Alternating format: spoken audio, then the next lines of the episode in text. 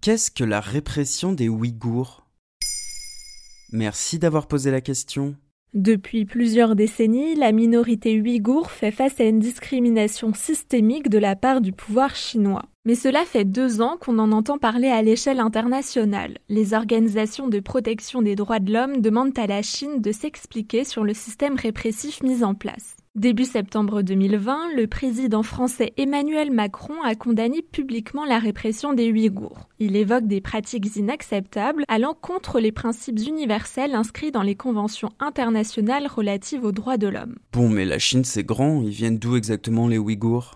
Les Ouïghours sont une communauté musulmane sunnite, turcophone et minoritaire en Chine, installée dans la région autonome du Xinjiang depuis le septième siècle. Cette région se trouve au nord-ouest du pays, en Asie centrale, frontalière avec huit autres pays. Au total, on compte onze millions de Ouïghours qui représentent une des cinquante-six ethnies vivant en Chine. En mille neuf cent quarante-neuf, l'année de la déclaration de la République populaire de Chine, les Ouïghours représentaient soixante-quinze pour cent de la province. Mais selon les chiffres de deux mille dix, ce n'est plus que quarante-cinq pour cent pour vingt-deux millions d'habitants. Les Han, l'ethnie majoritaire qui représente quatre-vingt-douze pour cent des Chinois, regroupe maintenant quarante pour cent de la population locale. Le pouvoir chinois a donc clairement lancé une campagne pour repeupler la région avec l'ethnie majoritaire. Les relations entre Han et Ouïghours ont commencé à devenir compliquées à partir du dix-huitième siècle parce que les Ouïghours supportaient difficilement les règles et la culture chinoise. Ce peuple a toujours eu des velléités indépendantistes et surtout dans les années quatre-vingts quatre-vingt-dix. C'est face au soulèvement que le gouvernement chinois a commencé à mettre en place une répression depuis le début des années deux mille. Si je comprends bien, c'est une répression qui s'est accentuée ces dernières années. Ça fait depuis deux mille dix-sept qu'une véritable répression a été mise en place par l'État chinois. À l'automne deux mille dix-neuf, le New York Times s'est procuré une série de documents internes du Parti communiste chinois, révélant une fois de plus la répression dont sont victimes les Ouïghours. Ils attestent de la volonté du président chinois Xi Jinping d'être beaucoup plus dur et de ne montrer aucune pitié suite à des attentats ayant lieu en deux mille treize deux mille quatorze attribués à des djihadistes ouïghours. En deux mille seize, il nomme donc un nouveau chef du parti pour la région devant la déradicaliser.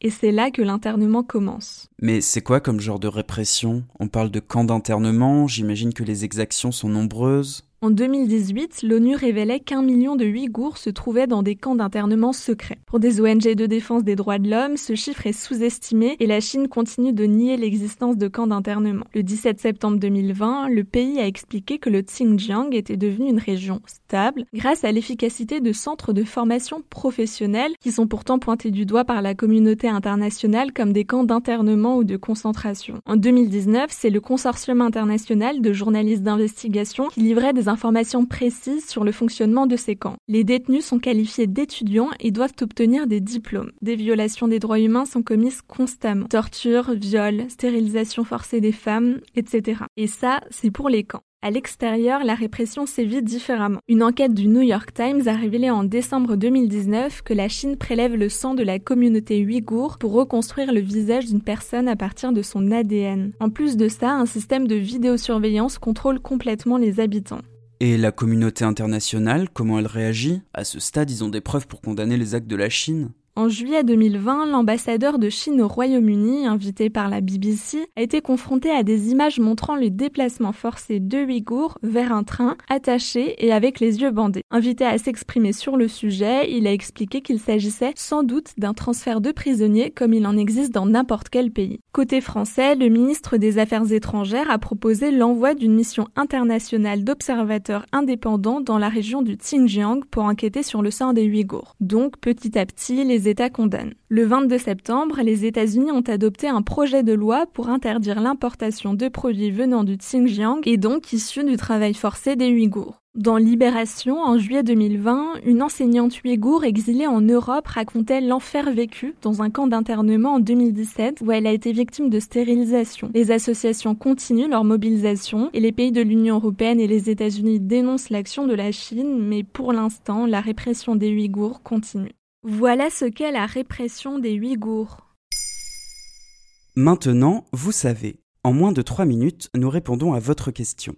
Que voulez-vous savoir ? Posez vos questions en commentaire sur les plateformes audio et sur le compte Twitter de Bababam. Bababam.